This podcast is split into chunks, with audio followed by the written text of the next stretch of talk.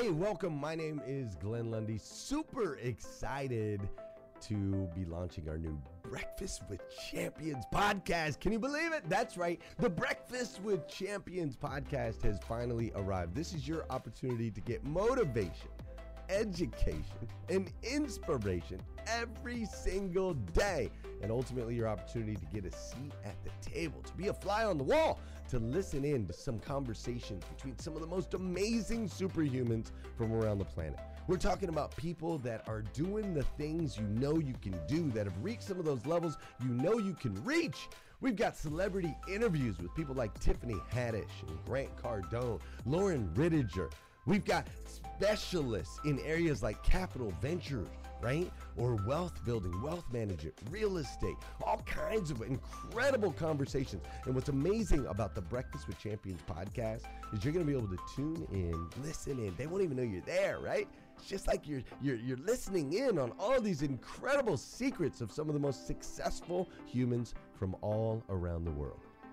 You know, when we launched Breakfast with Champions, we had no idea of the power that it was going to have. We had no idea of the collaborations it would create. We had no idea that we'd be able to connect humans from England and Australia and Saigon and America, of course, all together in one room, having powerful conversations that elevate everyone in the experience. Listen, if you liked these episodes of Breakfast with Champions, do me a huge favor and let us know. We would greatly appreciate it. We pour into this. You're going to get 5 to 6 hours of content every single day, Monday through Friday, 5 days a week. You can keep coming back. So make sure you subscribe to the podcast. We'd appreciate it. Drop your comments, share your thoughts and your reviews. It mean the world to us if you would do that. And in exchange, we promise you that we will always create a space, a safe space where you can come. You're not going to get politics here. It's not going to happen. You'll never see any type of division in here. It's actually exactly the opposite. We have a bunch of different people with different belief systems, different upbringing, different backgrounds. We've got people from all different ethnicities all coming together. But the one thing that we share is everyone in this room shares the same heart. And it is a heart to elevate you, to encourage you, to inspire you, and to help you become the absolute best version of yourself that you can possibly be. So if you would, do us a favor, write those reviews, subscribe to the podcast, tell your friends. We're going to be here, and we hope that you will be too. Enjoy Breakfast with Champions. You'll see there in the notes that you can skip forward, you can move back. If you need to pause it for a minute, you'll now have that opportunity to do so. We do record these daily on Clubhouse. We have a Breakfast with Champions club there, or you can follow me, Glenn Lundy, if you'd like to see those rooms. If that's an app that you enjoy, you can always come in and tune in live, or of course, just sit back and enjoy right here on the podcast and anywhere your podcast can be found. It is such an honor and a privilege to be able to spend this time with you. I know that there are a trillion places you could have chose to be. You chose to be right here with us on Breakfast with Champions, and that means the world to me, and I absolutely stinking love you for it. So with that said, we are excited to launch the new Breakfast with Champions podcast. Thanks so much. I start the conversation. I'd love to say good morning to Monica. Please come over and introduce yourself, Monica. I know that you're a big contributor. I'm so excited to be in this segment with you. Over to you. Good morning, champions. Good morning, Iffy. Thank you so much for inviting me to co-host with you today. This is going to be a fantastic segment. The topic is on fire today. You were made for more. I am Monica Rickey. I am a certified health coach, also a personal development, self-mastery coach, and I get super duper fired up about the prospect and digging into the prospects of how do we become more than what we are. And I actually have a specific thought about that topic by itself, about the becoming. Are we becoming or are we revealing who we are? And that in itself could be a whole stinking room, which I might have to do one of these days. So thank you so much for having me. I'm excited. Thank you so much, Monica. I just put Monica's link up there so anyone can go and have a look at Monica and see what she's about. I am excited. So let's get started. So before we even start, so what I'd love to just say at the very beginning of this conversation is that when I first started my journey on this personal development, take control of your life, win at life, try and become everything that you're capable of, I actually did feel quite unworthy and had a lot of limiting beliefs and really struggled internally. You know, they say that your outer world is very much a mirror image of your inner world. What's going on the outside of you is a reflection of what's going on the inside of you. And I absolutely saw that in me, you know, how I would approach the world with this I suppose this idea that the rich get rich, the poor get poor, some people just are lucky, you know, that kind of mentality, you know, and I really did believe that was to be true. But one, I came across a lovely quote by Earl Nightingale that said, "You become what you think about most of the time." And it was really an interesting thought. And my journey on personal development really started when I was 17, but when I was 19, I was at an event and there was a guy called Clive got there and he did a big speech, and the book he had was Believe You Can. It was a tiny little book. I bought it and he signed it, and inside he wrote, "You have greatness within you." And that's the first time anyone had actually said that, "You have greatness within you." And this was a professional speaker, very successful. And I thought, if he thinks that about me, then it's got to be true. And that's the thing, your thoughts become things. You become what you think about most of the time. And the brilliant thing that I know to be true is that the thoughts, we all have a mind, we all get to choose what we think. And your mind is extraordinary. It's powerful because your thoughts determine almost everything that happens to you. It can raise or lower your heartbeat. It can improve or interfere with your digestion. It can change the chemical composition of your blood. It can help you stay awake at night. It can help you go to sleep. Your thoughts can even make you happy, sad, confident, insecure, powerful, or powerless. Your thoughts can also bring in depression or wellness, and they can make you alert and aware and ready to go, or distracted and distressed. They can make you positive or negative. Your thoughts can literally make you or break you. And when I discovered this, I started doing a lot of the inner work on the thoughts that I'm thinking. So the title today is Stop Lying to Yourself. You were made for more. So I created an acronym called SPARK, because we all have a spark, the energy, the charge, the endurance, the light, the fire, the fuel, the spark. We're all born with this spark inside of us.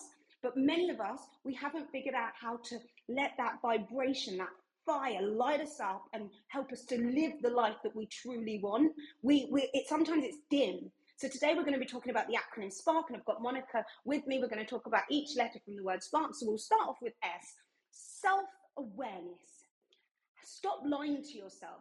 I think this is really important, that we take a moment to just stop a minute and look at ourselves and ask ourselves, where are the areas where I've got limiting beliefs? Where are the areas where I'm closed-minded? What are the things that I'm good at? What are the things that I'm not so good at? What are the things I need to change? What are the things that are holding me back? Having that self-awareness requires you to have the confidence. I spoke about this, I think, last week, about really looking at the areas in your life where you might be holding yourself back.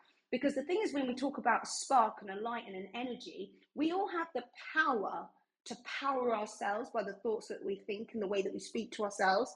But if we're not doing it, we have to ask ourselves why. What is it? Do we not believe this way? This is to be true. Are we not willing to look at ourselves and hold a mirror up to ourselves and say, let me just check myself. Let me just make sure that the reason why I'm where I am isn't actually because of me. And it's not because of my mother, my father, the place I was born. It's not because of the way I look. It's not about how intelligent I am. Actually, maybe where I am today is a result of all the things that I've done in the past that have got me here. Maybe I could start changing a few things, maybe. And I think self-awareness is the first place when we're looking at the acronym SPARK, the word SPARK, S, self-awareness. And Monica, what do you think about self-awareness? I know we spoke in the back channel about it. Over to you. Ify, self-awareness is the first step in changing anything in your life. I mean, we've heard 1,000 times, you can't change something if you aren't aware of it. Absolutely. Dr. Janie talks about that all the time, too, in her amazing work together. So you can't, I always say to my clients, you can't get spinach out of your teeth if no one tells you it's there, or if you don't see it in the mirror. And when you were mentioning accountability or self-awareness, it reminded me of the accountability mirror that David Goggins talks about in his book, Can't Hurt Me. When he looked into the accountability mirror, and he really just came to grips with who he was in that moment, where he was going, and what was true in that moment. And that's the unnerving part about doing the self-awareness part, is that we have to be willing to objectively put our ego aside and say, okay, well, where have I come so far? Like, who am I today? Let's give me a baseline, and whatever it is, it is. Ben Stock will often say, when talking about this in terms of health, he'll often say, just get on the scale and look at the number, because you need a place to start, and don't attach emotion to it. Just acknowledge it as data. This is my starting point. Log it, note it, and then move forward.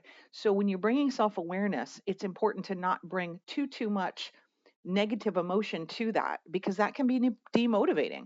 For some people, however, it can be motivating. Like Goggins really talked harshly to himself because that was motivating for him. So it's important to know which of those approaches will work for you. Oh, I love that. And it really made me laugh what you said, is that you can't get spinach out of your teeth if no one tells you the spinach in it.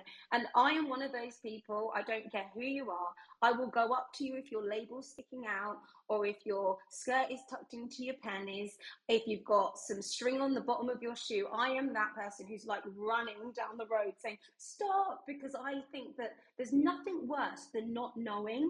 And for me, it's been my journey of, it's been everything that I've been about. I'm somebody who needs to know the steps. I need to know in advance, because I really feel like you said, if you don't know and you don't have any idea, then it is the most uncomfortable feeling in the world, feeling lost, feeling overwhelmed. It creates anxiety. So what people used to say, oh, if he's a control freak. And I'm like, yeah, I like to have control over my life, and I like to know where I'm going. So that kind of leads us on to P in the word spark.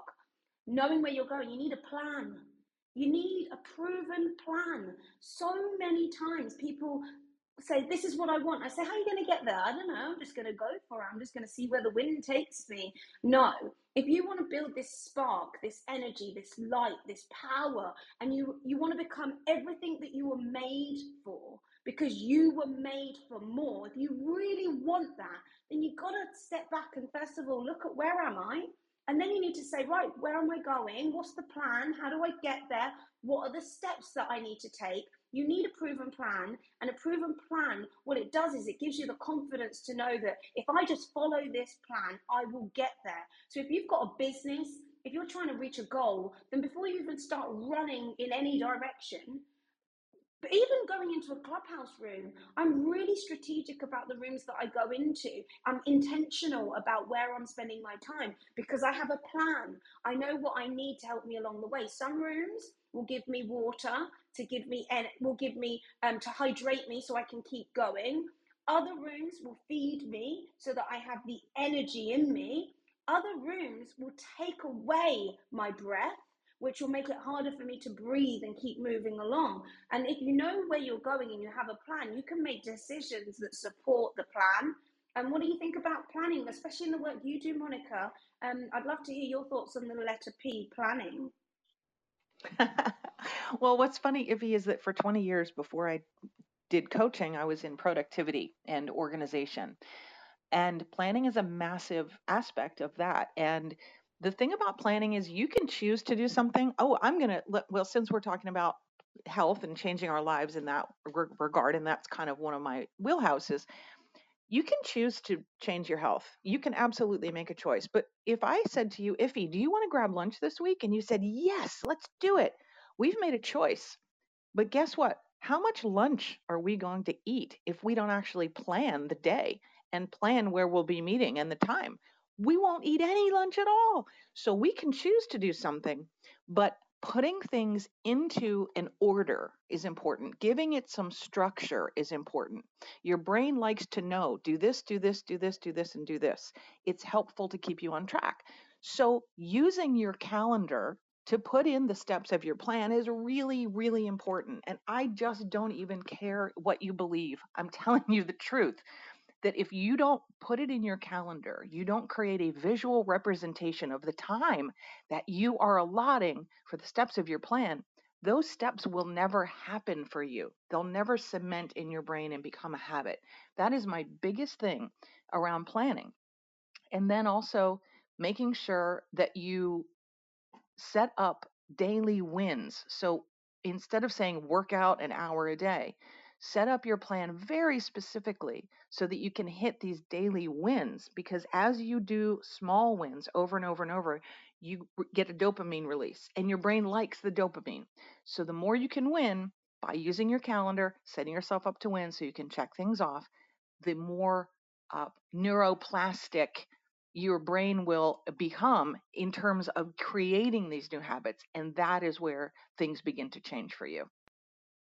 Oh, I love that. I absolutely love that. It is so true. And I love what you said is it doesn't matter whether you believe it or not. You need a plan. You absolutely do. And I think that if you really want to become everything you're capable of, and you really are thinking to yourself, do you know what? I'm going to stop lying to myself. What is the issue here? Why am I not reaching my goals? Why are some people more successful than me? Why do I seem to keep experiencing knockbacks after knockbacks? What is it in me? And I think when you're able to take the self-awareness and you're able to actually, like you said, plan, you become more productive. And then it means that you're able to really, hear me, Monica? Can anyone hear me? A little bit in the matrix, I think. Are you underground in the tube? No. Okay, it's back now. There was a bit of a red bar. I'm back. Where did you lose me, Monica? I think we heard most of what you said, but you were talking about the importance of having a plan, and I wanted to also pop in when you're done and throw in one more aspect if I can remember it now. I was just saying productivity and planning. If you've got a plan, you're going to be more productive because you're going to know exactly what you're doing. And I'd love you to jump in because A leads really well in from planning. Over to you, Monica. Awesome. The thing about planning, this is really important. This is something that you can use now, today, with information that you have that you feel challenged by. And it is to look at what create new health for myself. Okay, that's the W. This is an acronym, whoop. I know we're doing two acronyms today. The O is what is the outcome I want? And that basically means why do I want more health? Why do I want a bigger business? Why do I want better relationships? What will it do for my life? That's the O, the outcome. This is the important piece of the WHOOP acronym, W-O-O-P. The second O is the obstacles. Imagine in advance what obstacles you might run into. And then the P is plan for them so that as you run into those obstacles, you've already thought about them. You already have a plan for them. Well, gosh, I might not want to get up early. Okay, how can I make getting up early easier? Or I might not want to work out after work. Okay, well, how can I remove the friction from that obstacle? Thinking about the potential obstacles first gives you an opportunity to head them off in advance. So if they do arise, you've already planned for it. So that's the second piece about planning. And next, we're going to move to action.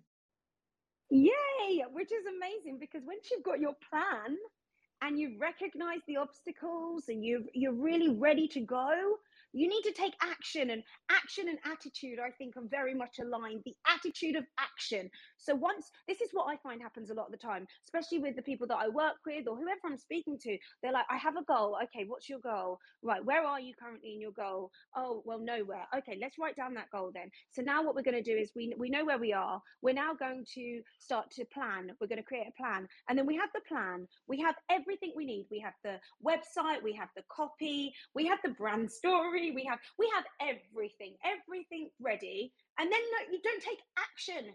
You like not actually moving. And I think that one of the reasons why is because a lot of us get lost in the planning and making everything perfect and pretty. And the amount of people in the last 6 or 7 years when I've worked with people, they said, like, let's look at the logo, let's do the logo. And I had this one client, and she might be hearing it, but I did laugh when she said it, and she was like, I don't think that's the right shade of blue for my logo. I said, come on, let's get the logo, let's get moving. You know, the shade of the Tiffany blue versus the blue, the duck egg blue, is not going to make a difference on your business. Get going, let's move, let's take action, let's make it happen. Because when you take action and you start moving, like you said with the planning, I always say to myself, what is the worst possible thing that can happen? And if it happened, how would I overcome it? Okay, I know now what I'm going to do if the worst thing happened. Well, let me get focused and let me start running towards it. So action. Anyone who knows me, I'm an action taker. I take action, massive action, whenever I can, and I get impatient when we're just sitting in the planning phases. How many times have you been in Zoom meetings or board meetings or conversations, and you're just like, we are just going around in circles, planning, but nobody actually takes action. People send emails to emails on emails, and then CCs everybody into the emails to tell everybody what we're planning to do, but then nobody takes action. But what I've found is that when you take action, you move up the ladder quicker, you build your business quicker, you get results quicker, you're able to grow at a rapid pace because you are taking action. Now, when you're running really fast, yeah, sometimes you might trip over your feet. But the thing is you're so far ahead of where you would have been by sprinting that it doesn't matter. You fall down, you get back up. You keep going, you keep going, you keep going. And then a hurdle comes or an obstacle comes up. Monica says, you jump over it. And if you jump over the obstacle and you trip on the way down, you get back up and you keep going. Why? Because you have a momentum. The momentum and inertia kicks in. That's like, we talk about the law of motion. If you're moving and you're running really fast and you trip up, you get back up, you spring back up, you go. But if you're, what's the thing they said, an object that is still needs to be acted upon from an outside force. So if you're standing still and you're not moving and you're looking at your laptop and you're planning and you're preparing and you're crossing the T's and dotting the I's and confirming and doing all that stuff, what happens is you're just stuck still. You're not moving, which means the energy it takes to actually stand up is the hard thing. But once you're up and you're running, inertia supports you and you're in motion and you keep going. Action is the thing that you've got to do, because if you've got self-awareness, you've planned the route, and then you do not put your keys in the engine and start the engine and put your foot down on the accelerator, then you're just in a parked car. You literally are in a parked car. Over to you, Monica. You are so fired up this morning. It's awesome. I love it. Well, action is a leadership skill. That's the first thing that I like to talk about when we're speaking about action. And we always, in this room, in these Clubhouse rooms where we're talking about personal growth and development, we refer very often to self-leadership.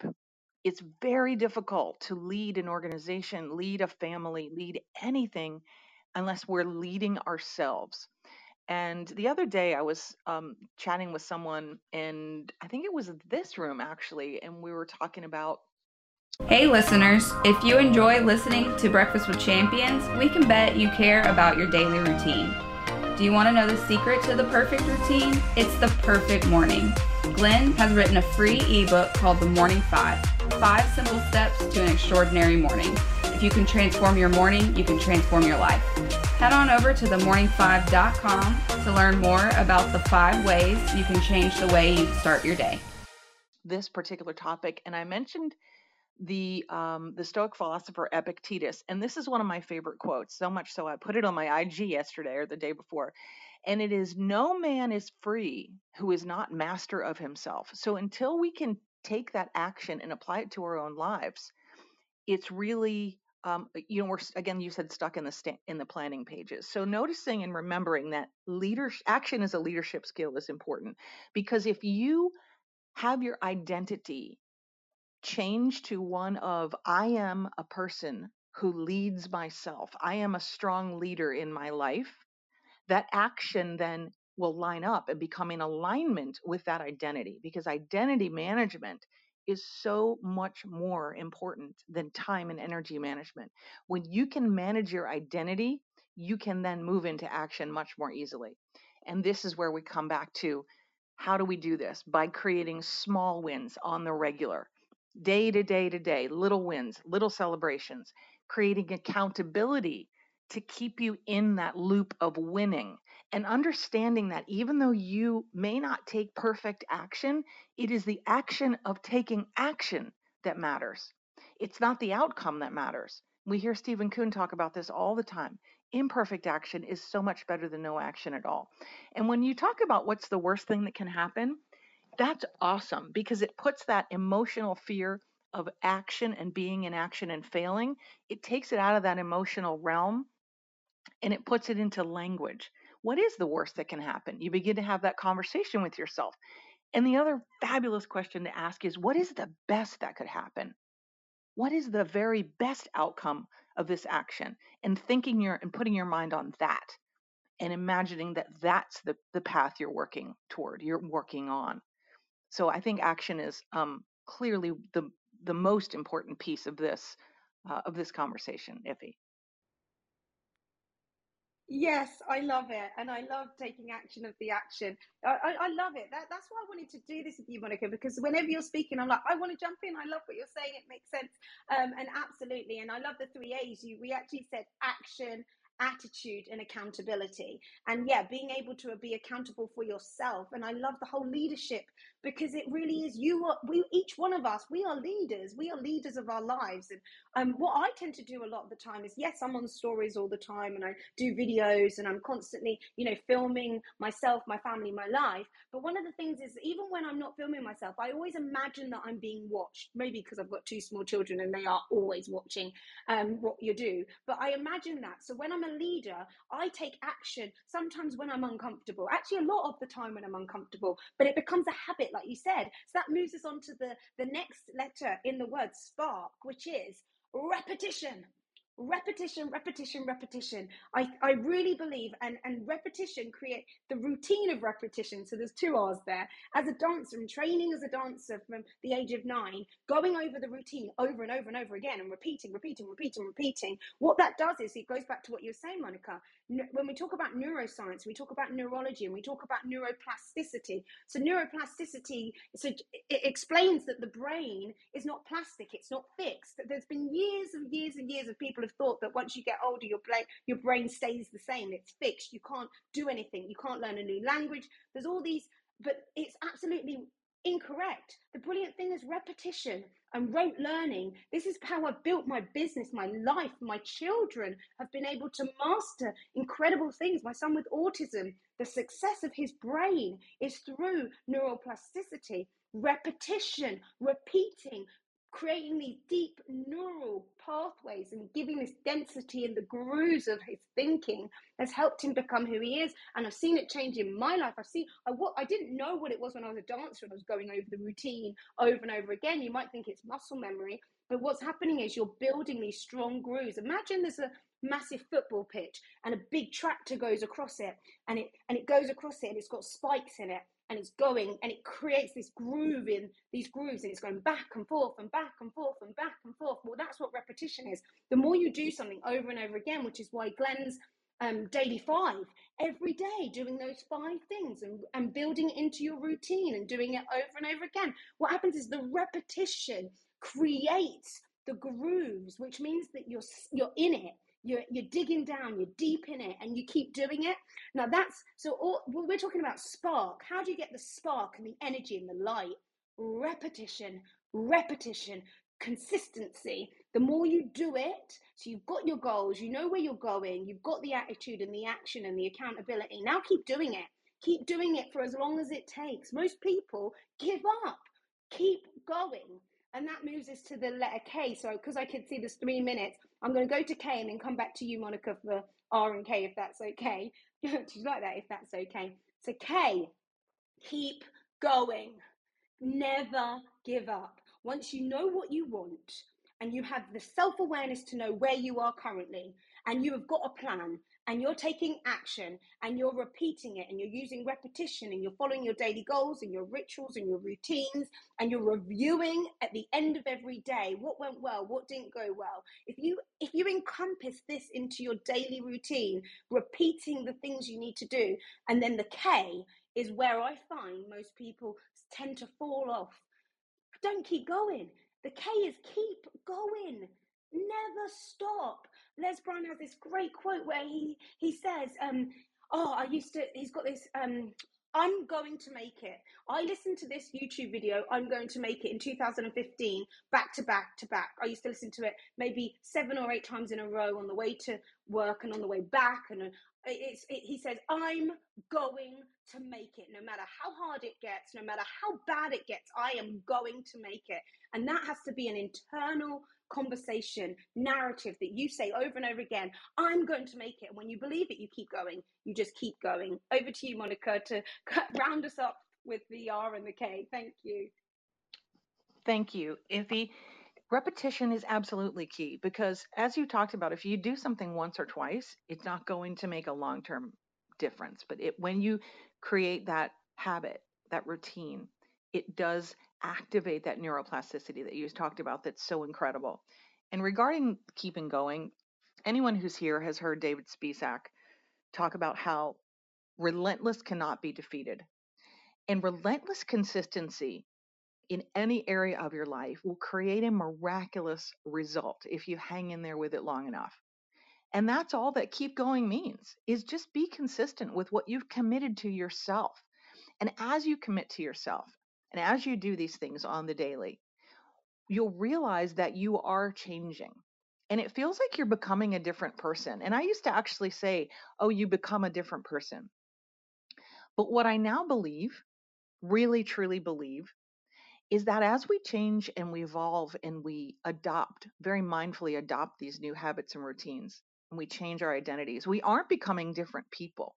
We are revealing the masterpiece that we already are underneath. This is Monica, and I'm done speaking. Thank you so much, Monica. Thank you. It's lovely doing this segment with you. So just to wrap it up, we were talking about SPARK, which is self-awareness, planning, action, repetition, and keep going. I hope you all have a fantastic Thursday. It's time to stop lying to yourself.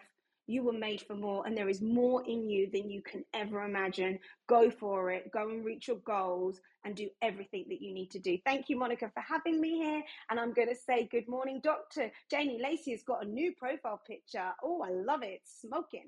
Over to you, Dr. Janie Lacy. Thank you, everyone. Have a wonderful Thursday. And thank you so much, Iffy. We'll thank Dora Maria for that. Well, good morning. Good morning. I absolutely loved hearing the conversation between you and Monica, such valuable information to kick us off wherever we are in the world to continue to grow and learn. And I love that word, just becoming and revealing, just such powerful words that we can take inventory in our own life to see where we are all at as we are continuously evolving. Well, this is Dr. Janie Lacy, and I help individuals heal from toxic relationship patterns with themselves and others so that they can thrive in life, love, and business. And if you have not shared out this room, go ahead and share it out now, because we're going to continue this conversation to help motivate you, inspire you, and educate you as we all continue to sit at the breakfast table to become the ideal person that we're all working to become, that person that we have in our mind, that person that we want to meet one day. We want to meet her in the mirror.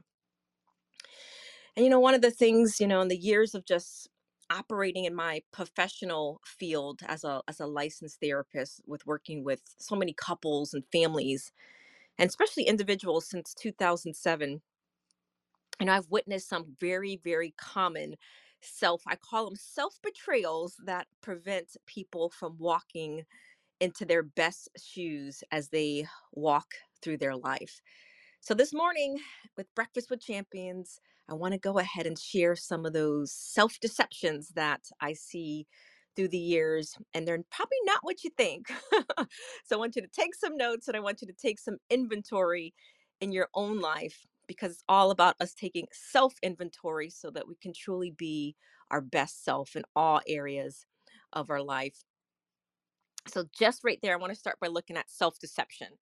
And I think about self-deception in the way of allowing ourselves to believe that a false ideal or a feeling or even a situation is true. You know, and I can play this out in many times when I think about couples counseling, when I'm working with couples and there's betrayal issues and she or he has believed lies or believe things that their partner would tell them to deceive them, to cover up whatever they are doing, right? But this today, I want us to apply this to ourselves, self-deception, even though our minds are going to be wondering and going about to when people have betrayed us or have they have lied to us. But the most important person is us, is that we're not lying to ourselves, and you are made for more. And we have to believe that truth, that we're made for more. But when I think about just working with, I work a lot, especially with individuals who are in recovery from, in particular, addictions. I work a lot with process addictions, dysfunctional patterns with sex or love, and process addictions could be food or gambling or shopping, those types of things, as well as the substance abuse, traditional addictions as we kind of think of when we hear addictions. But I also work with mental illness and toxic relationships. But in this work, self-deception is part of addictive thinking. I mean, it just goes hand in hand in our field, is that self-deception, especially if someone's not in recovery or not sober yet. But what we'll find is as they grow in recovery, building trust with themselves through self-awareness, which we heard this morning with a great conversation between Iffy and Monica. So I'm going to talk a little bit about that today, but self-awareness and rigorous, and I do say rigorous honesty, is a major factor in being in a healthy relationship with themselves and others. And we know that relapse, at least for us, we know that relapse rates are very high for people who are entering addiction and recovery, which are why there are certain things in a recovery community that we recommend and put into place to help our people who are struggling with addiction issues to be able to stay on the path of sobriety and stay on the path of recovery, because they can't necessarily do it completely alone. There has to be a community and other things in place. So I want to apply some of those things that I've not only learned with working with addictions over the years, but just through people. And I realized it doesn't just apply to people in addictions or they're recovering from mental illness. It applies to all of us. Because when I tell you the 5 things that I hear people say, and my mind goes to being curious about what they're not being honest about with themselves, or what we call self-denial, or sometimes people are just not aware of what they're unaware of, which is why we get to that place of why I say rigorous honesty is a major factor in us having a healthy relationship with ourselves. And then we can have a relationship with others. But I want to share with you some common ways that I've experienced the individuals lying to themselves, which essentially keeps them stuck. It keeps them stuck, and it contributes to their self-sabotaging their own goals. So I'm going to start with, and think about yourself. I want you to take an inventory as I go down this journey with you for the next few minutes. But one of the common lies that I hear people tell themselves, and wait for it, and others, because I know you've probably said this to yourself, is I am fine. One of the common lies I hear people tell themselves is I am fine. You know, which in my opinion is an automatic response or an automatic answer in some cases. You know, in our field, we have our inner jokes in our own field. I'm sure you do in your fields, but some will say in our field as an inside joke that FINE stands for freaked out, insecure, neurotic, and evasive. And if that's what's really going on, right, there has to be enough self-awareness in particular for you to tell the right people. And I do say the right people, because sometimes we share our inner vulnerabilities with the wrong people, and they minimize, they dismiss, they shut down, or they have yet to deal with their own stuff. And then we think that there's something wrong with us, and then we don't share, and then we suffer in silence. So we have to share with the right people in our life. And that we have to do that so that we can get the support that we need, or to have people assist us, you know, get the appropriate professional help in particular. So we have to take that inventory of our life and ask yourself. And I always ask my clients to ask yourself, you know, once I get down the road with them, are you really fine? Because sometimes that lie that they're telling themselves, that you can tell yourself, is to nobody but yourself. which leads to another common lie. This is my number two. And that's, and think about, have you ever said this to yourself? Is I'll get over it. I'll just get over it. But we know in order to get over it, so to speak, which is number two, it's important that we go through our emotional struggles and our experiences in life. Because when we don't go through them, we can't deal with them. And if we can't deal with them, we can't heal. And as you know, I'm all about healing so we can live in freedom, emotional freedom. So we can develop, when we don't deal with it, we will most likely develop resentments. And that could just be a recipe for disaster. Because when we try to keep out that bad stuff, we keep out the good stuff. And we kind of live life in what I call autopilot, like the zombies, like the Walking Dead. So it's not okay when I think about this. And I'm sure if you've lived long enough, either you fell into this or someone else, because it's not okay to tell people, just get over it. I know I've been told that before along the way. It's just get over it. So it's not okay to tell other people that. So it's not okay to tell ourselves that, is my point. Because what do we need to do to learn from this, right? I want to be able to ask yourself, how can I take care of myself through this? This is dealing with the emotional stuff or whatever the situation may be that we're telling ourselves that we can get over it, we'll get over it, without putting in the effort and the work to get over it. So you want to ask yourself, what do I need to put in place to allow myself to feel what I need to feel so I can move through it in a healing fashion to be healthy on the other side?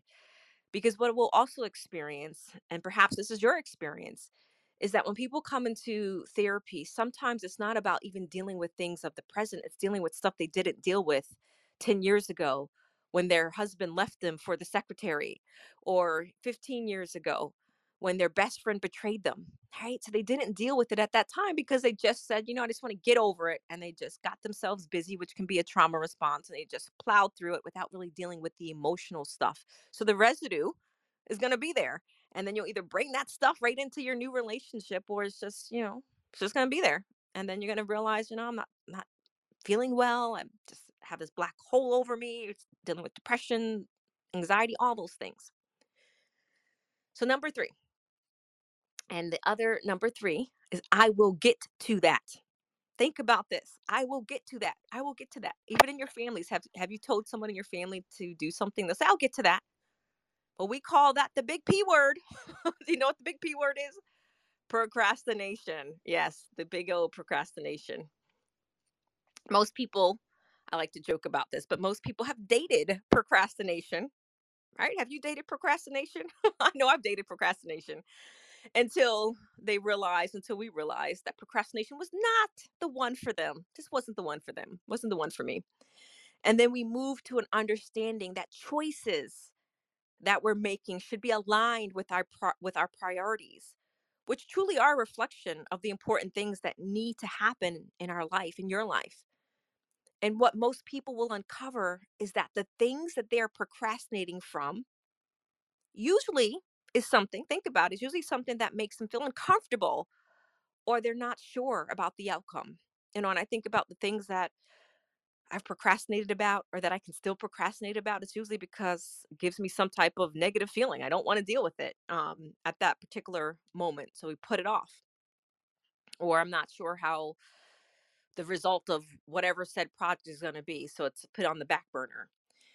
But when we're prioritizing, and we're usually honest with ourselves, because when we're usually procrastinating, think about this, we're usually basing it on some type of emotional experience. And what we end up doing is creating more stress and more anxiety on ourselves. Think about it. It's like the self-fulfilling, you know, prophecy for ourselves. We try to avoid stress and anxiety. And then what we do is we just create more of ourselves. So sooner or later, think about this. You know, I was thinking about this the other day. Sooner or later, we're going to dread that the thing that we're putting off, right? When I was honest with myself, there's certain projects I've been putting off that I really want to get to, but I know it's going to cause me to have to make some room for my life. So I'm trying to avoid stress by creating more stress. See the double bind there? And I think about it, just think about that word dread, right? It's just so unnecessary. It's just like experiencing the pain before the pain even arrives. Silly me, right? Why do I want to sign up for that? But number four is I got this, right? I got this. So number one was I'm fine. Number two, I will get over it. Number three, I will get to that. And number four is I got this. And some people want to just push themselves. And I raised my hand 2 times for this. Some people want to push themselves past their limits to a place of just feeling overwhelmed and past their own limits and add things to their plates when they realistically don't have the capacity, so they can be less than honest with themselves, knowing they're saying yes. And that yes, at least in my case, when I've become really self-aware and really dig deep, was from a place of scarcity. Scarcity meaning you don't want to miss out in this case. So you'll just take on that one more project and you convince yourself that I can just fit this in. I got this. I got this. I can hear myself saying this to myself. I can manage all the stress that will involve me. Stretching myself past my limitations. And it's just not true. It's just not true. We lie to ourselves. I know I lie to myself when it comes to that. And this is where I believe accountability can be helpful. And I'm a big believer in my own life of accountability with my coaches, my mentors, communities, and having people, especially in your inner circle, having people in your life that can challenge you in a good way, to hold you accountable and assist you and keeping you grounded. I think we should have people close to us that can, that we know that love us, that we know that, let me say that, that we know that love us, that we also can trust them, so that when they check in with us and they say, hey, Janie, what's going on in your life? And they can challenge me with, do you think that's a good idea to take part in such and such project? Does that really align with your goals, Janie? Right? So to have people in our life to challenge us can be a good thing. And then number 5. Wait for it. I know I sit in my office and I hear, especially in couples therapy, I hear usually one of the 2 people in the relationship say this at different times. I just want to be happy. And I'm laughing about it because this is a subtle lie. I just want to be happy, you know, and they're arguing or they're in the midst of their stress, in the midst of, you know, whatever's bringing them into therapy. And one of them just says, I just want to be happy. So they don't normally say it as nice as I'm saying it, but many people can use language. And this is why our words do matter, especially in our intimate relationships. Many people can use language to manipulate themselves and others. You know, many times I find, and think about your own language as I share this with you, many times I discover that when people use the word just, it's usually to minimize, sometimes to minimize either what they're feeling, what their partner is feeling, or whatever the situation they may be in, a business meeting, and to justify. Because for face value, right? For face value, anyone can say and can hear that, and they'll say, okay, well, we're just saying that we want to be happy, that happiness is their goal. Happiness is our goal. But the reality is happiness is fleeting. Think about this. Happiness is fleeting. And on the other hand, it's a choice to be happy. But many times in couples therapy in particular, we're trying to outsource that other person to make us happy, right? Which is a subtle manipulation. And what you're really saying is if you just get yourself right, you stop complaining about me or whatever the case may be, you know what? We'll be happy. It's a subtle lie. It's a subtle way to manipulate the other person into submission, so to speak, to get them to back off. But it's an emotional experience that usually doesn't necessarily endure for significant periods of time. And think about this. What we really want is the good stuff that endures, that sticks around, right? Like things like seeking joy and fulfillment and serenity, contentment, and seeking to invest a lot in relationships, healthy relationships that bring us abundance, that's mutual. Because the most important thing in life is people. It's the people. It's our communities. And those experiences with those that we love or in those supportive communities. Because when we pursue these things, we'll have more good days than bad. And we can be honest with ourselves to achieve these things. So how do we get to this point where we're conscious enough to even know when we're lying to ourselves, right? This is the point of this conversation. How do you even know that you're lying to yourselves? Because some people are unaware that they're unaware. And today we want to be a different day. But I want to quickly just give you the antidote, and then I want to open it up. And I want to hear from some of you, because I do believe when you share your stories and your wisdom, not just from those that are moderating, not when we're moderating, but you, the voices at the table, it helps so many people to hear your stories. But the answer is when we can adapt the 4 A's into our lives, the 4 A's. And we heard Monica and Iffy talk a little bit about this morning. Awareness, acknowledgement, acceptance, and action. When we want to come to a place of becoming aware, and I just love that word becoming, like Michelle Obama's book. And I like to add painfully aware in the case of those that are in recovery or working out toxic relationships, painfully aware, not of what other people are thinking, because sometimes then I'll sit and I'll listen to people analyze and tell me what the other person's thinking. Well, when he does this, I know he's thinking this, or when she does this, no, let's become aware of what we're thinking and the patterns that we have in our mind. Because it's about looking into our own life. How are we showing up? So look at the condition. Think about this for a minute in your own mind, wherever you are. If you're laying down, you listen to your earbuds, you're on the treadmill, you're walking, you're just sitting at your desk. Think about the condition of your home environment. The people with whom you have in your life, are they fulfilling or are they not fulfilling? Are they draining you? Every time you see them call, you're like, oh boy, what does she want? What does he want? Think about how you feel about those relationships in your life. And what about the experiences that you seem to, you know, when I work with people from toxic patterns, and I do say patterns, it's not a problem, it's patterns. So what about those experiences that you seem destined to repeat over and over again? You keep finding yourself in the same situation, you keep feeling the same thing. There's a clue that there's something that needs to be dealt with so that you can break that pattern. What about the job that you may be in right now as you're listening to me, or you're getting ready to go to, or you're coming home from, that you go to today in and day out? But what about the status of your bank account?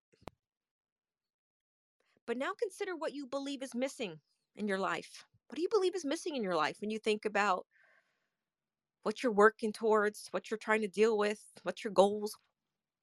We're usually trying to fulfill something that we feel is missing in our life. It could be those zeros at the end of our bank account, or it could be the love we never experienced. But everything you are experiencing is a function of your files, what you're thinking. So we got to stop and take inventory, and that's how we become aware. We got to be honest with ourselves, painfully aware of what we're thinking, and look at those patterns that are present in our life. Are we still struggling with the things that were there 10 years ago, 20 years ago? Are we still getting the same feedback from people that are close to us in our life? It's time to take some time to really think about it so we can really change and stop sabotaging and doing the same thing over and over and over again, expecting different results. So awareness is like everything else, right? When we think about the subject of the laws of natural order. In other words, you must be aware that something even exists before you can choose to do something about it. That's why I say sometimes we're unaware that we're unaware. We have to know that something even exists in our life that's even a problem so that we can do something about it. And as you become aware of your defenses, your excuses, your rationales, your limiting beliefs, and yes, your misinterpretation of reality. I've watched many people in my office just have this distorted delusion viewpoint of their own life and of their own reality, or what's even happening in their relationship. But when we do that, we become aware of all those things. Those maladaptive ways of thinking is what we would call it, or, you know, you could just say your dysfunctional ways of thinking. We become equipped to make better choices. And then the second A is acknowledgement. This is the first step towards healing, in my opinion. Right? Because an alcoholic can't know that they're an alcoholic unless they acknowledge that they're an alcoholic, right? It's admitting. So there's that acknowledgement is the first step, because it moves awareness to a higher level. Once you become aware that something exists, you're required, and I do say required, to acknowledge your awareness. So acknowledge is exactly that. It's the conscious or the verbal recognition of what you know and understand now.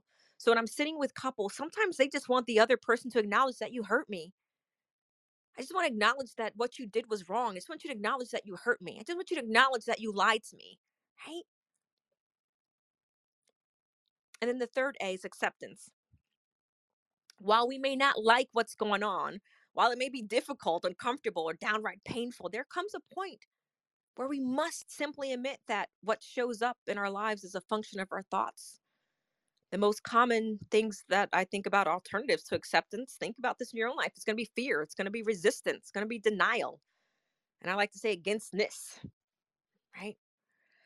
So acceptance doesn't mean agreement. And this is important. Acceptance does not mean agreement. You can accept that you hurt someone, but you don't necessarily have to agree with their viewpoint around it. Nor does it mean we feel good about what we're refacing. It does, however, mean that you're willing to look for and embrace the lesson. That's why we look at these things. It also indicates a willingness to grow through the experiences because we understand something is bigger, which we may not recognize just yet is unfolding for our benefit. And then the last A, and I want to open this up for the last few minutes, is action. Remember, no matter what shows up, there's always something we can do, some action we can take to advance our healing, our growth, and our learning. That's why most of us are at this breakfast table right now. We're constantly learning, we're constantly growing and healing. So in most cases, awareness, acknowledgement, and acceptance will take the sting out of an experience and get you to where you need to be. So many people resist that. They resist even becoming aware or acknowledging or even accepting. But if you can acknowledge your role in your experience and accept that you are healing and you're learning the truth about your own dominant thought patterns, you'll be guided to act and take the next most appropriate steps.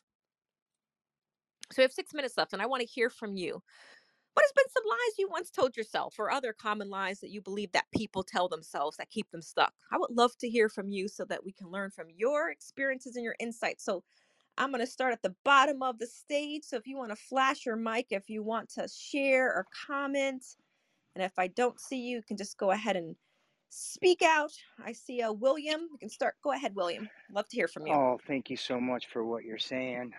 Everything resonated with me, and I need to accept where I'm at in the relationship with my wife and the disingenuine things that have happened between us and her desire to move on with those disingenuine activities.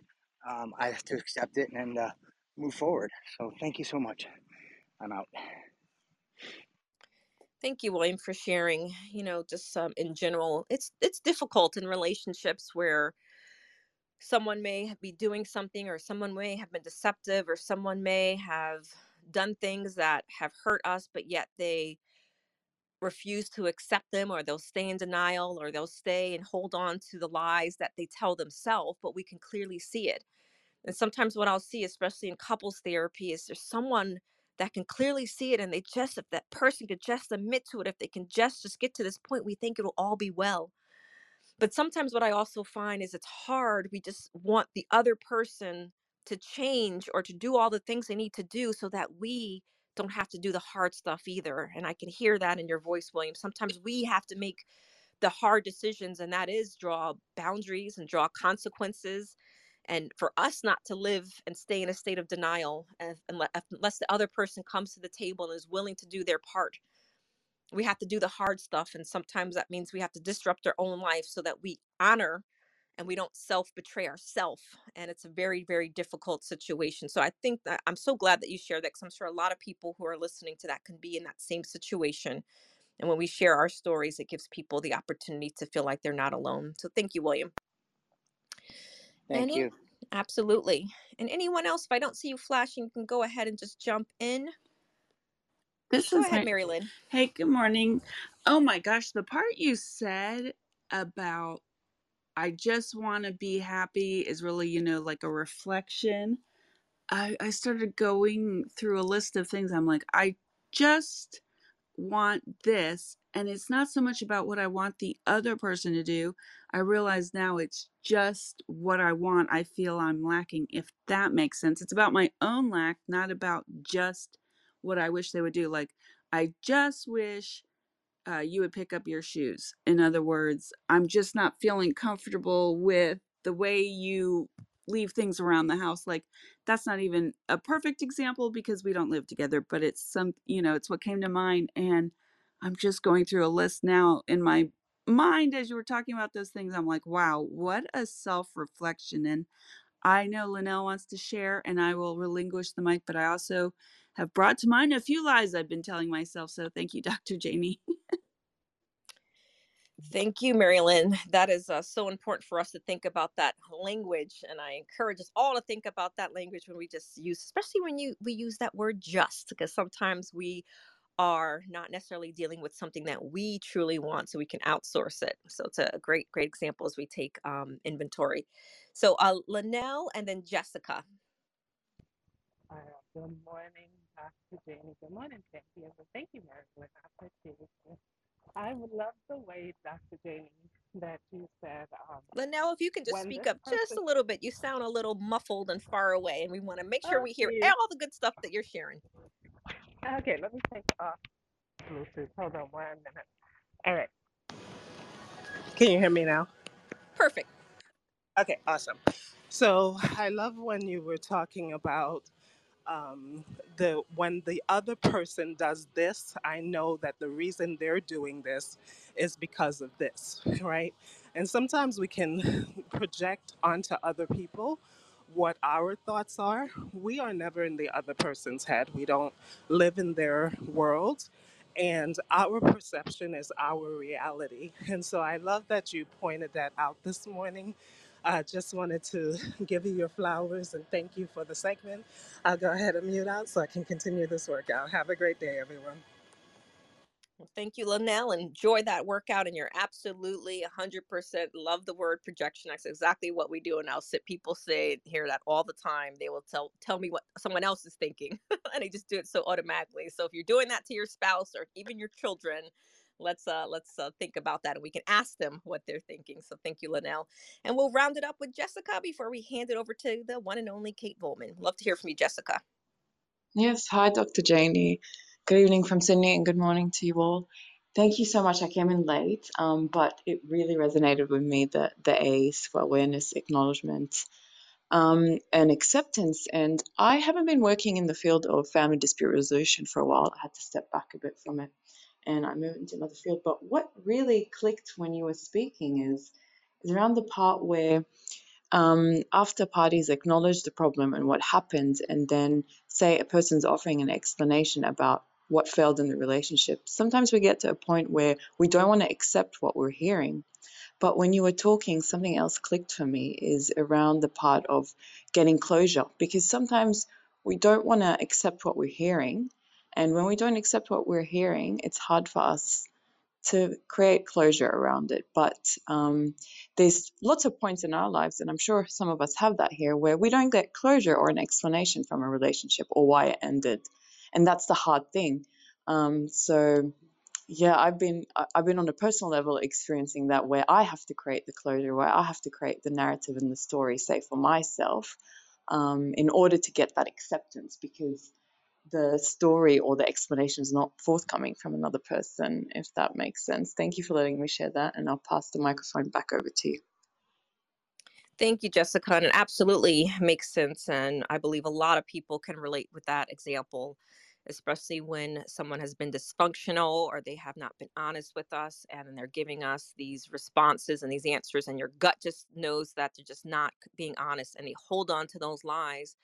But yet we have to get to this place where we have to not necessarily seek closure from them. But to your point, we have to understand that, okay, sometimes the problem is not with us, you know, it's their problem. But if we just get them to be and match the image that we have in our head, you know, we want to feel better.